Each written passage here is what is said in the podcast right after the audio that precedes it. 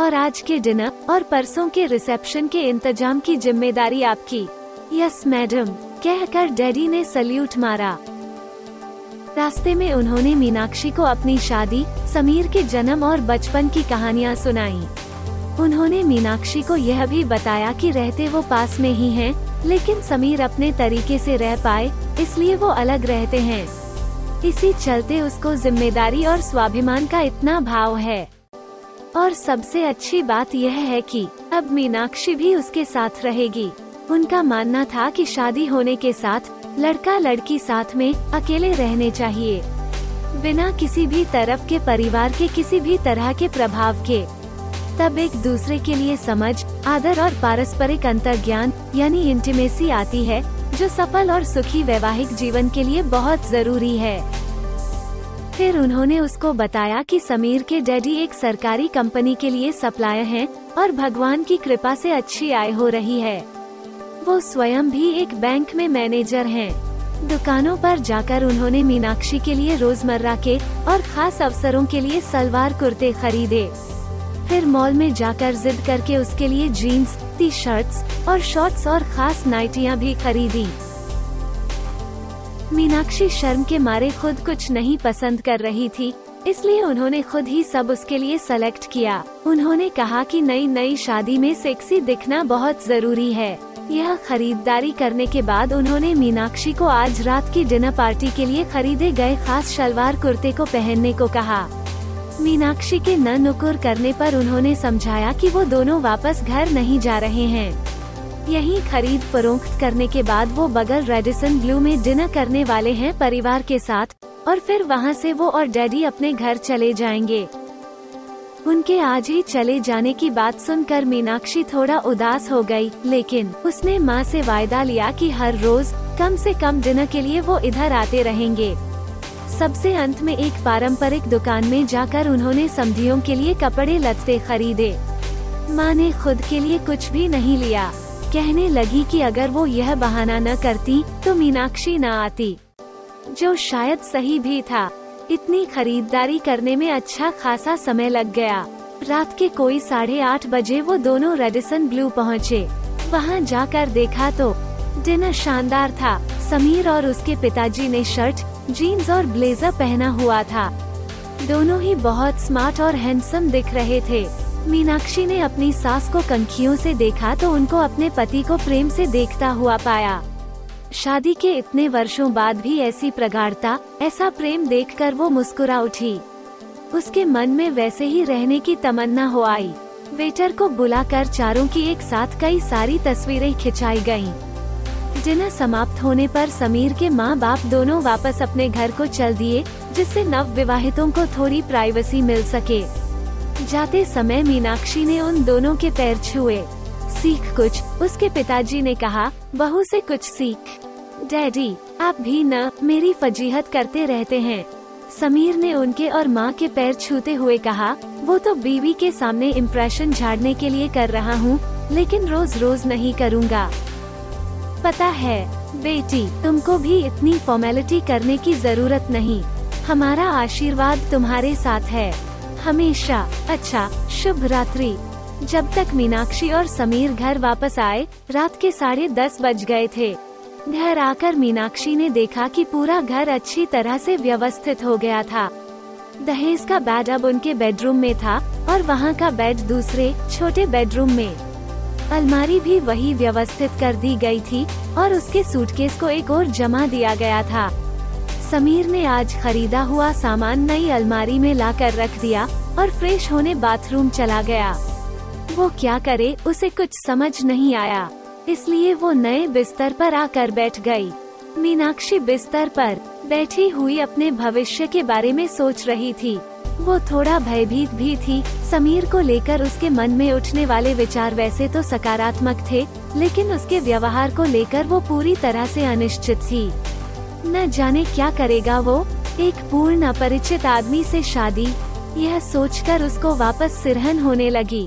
क्या करूँ मैं, यह एक ऐसा प्रश्न था जिसका उत्तर उसके पास नहीं था, शायद किसी के पास भी नहीं था। कुछ समय आप ऐसी परिस्थितियों में पड़ जाते हैं जिनका कोई हल आपके पास नहीं होता। मीनाक्षी के लिए यह वैसी ही परिस्थिति थी।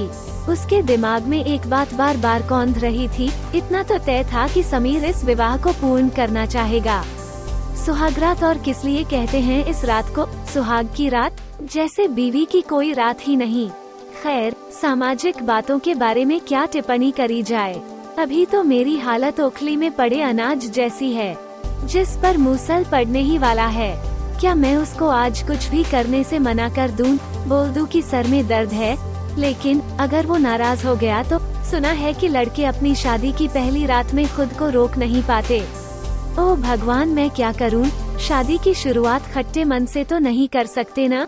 मीनाक्षी इन्हीं सब उधेड़बुन में थी कि कमरे का दरवाजा खुला। इसके साथ ही मीनाक्षी का कलेजा मुंह में आ गया। उसकी सांसें तेज हो गईं। समीर के कदमों की आहट से मीनाक्षी के रोंगटे खड़े हो गए।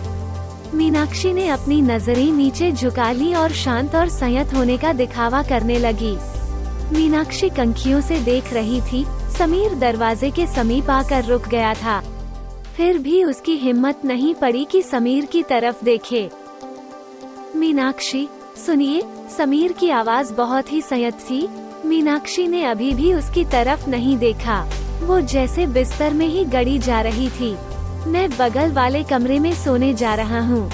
समीर कुछ देर तक मीनाक्षी की किसी भी प्रतिक्रिया का इंतजार करता रहा। अगर तुम्हारा पति तुम्हारे साथ न सोना चाहे तो तुम पत्नी के कर्तव्य निभाने में फेल हो गई समझो। माँ की कही यह बात मीनाक्षी के जेहन में गूंज उठी। फिर भी उसने ऊपर नहीं देखा, बस चुपचाप बिस्तर में गड़ी बैठी रही। अब पूछेंगी नहीं कि क्यों, समीर ने कहा। इस बार उसकी आवाज में थोड़ा सा चुलबुलापन था, थोड़ी सी अधीरता थी।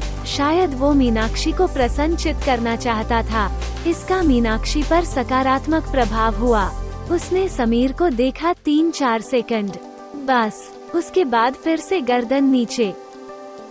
आप मेरी पत्नी हैं, माई बेटर हाफ, उसने कहा, कोई प्रोस्टिट्यूट नहीं। मीनाक्षी को समझ नहीं आया कि समीर क्या कह रहा है। उसका दिमाग पहले ही इतनी सारी अप्रत्याशित घटनाओं के जल्दी जल्दी घट जाने से भ्रमित था। ऊपर से सुहागरात का डर। उसको समीर की बात समझ नहीं आई और इसलिए उसने खामोश रहना ही मुनासिब समझा। मीनाक्षी की मुश्किल समीर ने ही सुलझा दी। मीनाक्षी, हम एक दूसरे को जानते तक नहीं है।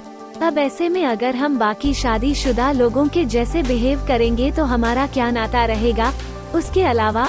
लेकिन यह सब हमेशा ऐसे नहीं रहेगा। एक दिन हम भी साथ में होंगे और वो सब कुछ करेंगे जो शादीशुदा जोड़े करते हैं। लेकिन उस दिन मैं अपनी पत्नी से प्यार करूंगा, सेक्स नहीं, प्यार। और उस दिन आप अपने पति से प्यार करेंगी। अपनी बात का प्रभाव देखने के लिए समीर थोड़ा रुका, फिर आगे बोला, एक अजनबी से सेक्स? न बाबा, मुझसे नहीं हो पाएगा। इतना कहकर समीर वापस जाने के लिए मुड़ गया, फिर एक क्षण के लिए ठिठका। अपने मजाकिया लहजे में वो फिर बोला, बाय द वे, मैं कोई गे नहीं हूँ। सोचा कि क्लैरिफाई कर दूं, और जाते जाते बोला, और मुझे खर्राटे भी आते हैं। इतने तनाव और भय से त्रस्त होने के बाद भी मीनाक्षी को इस बात पर हंसी आ गई। समीर के चेहरे पर एक संतुष्ट मुस्कुराहट थी। उसने 1-2 क्षण मीनाक्षी की तरफ देखा और फिर दूसरे कमरे में चला गया। मीनाक्षी बिस्तर पर लेट गई। उसने न तो अपने कपड़े बदले, न जेवर उतारे और न ही अपना मेकअप ही साफ किया। जब उसने अपना सर तकिए पर रखा तो उसकी आंखों से आंसू आ गए। अक्सर लोगों को हैरानी होती है कि औरतें जब खुश होती हैं तो भी कैसे रोने लगती हैं। लोगों से मेरा मतलब है आदमी लोग। सच में आदमियों को औरतों का ऐसा व्यवहार नहीं समझ आया, लेकिन औरतों को समझ में आता है। जब औरतें अपने अंदर कुछ ऐसा महसूस करती हैं, जिसको अपने अंदर बांध कर नहीं रख सकती हैं, तो ऐसा हो सकता है। उसी तर्ज पर अगर खुशी बहुत अधिक हो जाए तो बहुत सी महिलाओं के लिए आंसू बहाना ज्यादा बलवती अभिव्यक्ति हो जाती है। सुनते रहिए मेरे साथ कहानी मीनाक्षी की। कोइंसिडेंट सुहाग।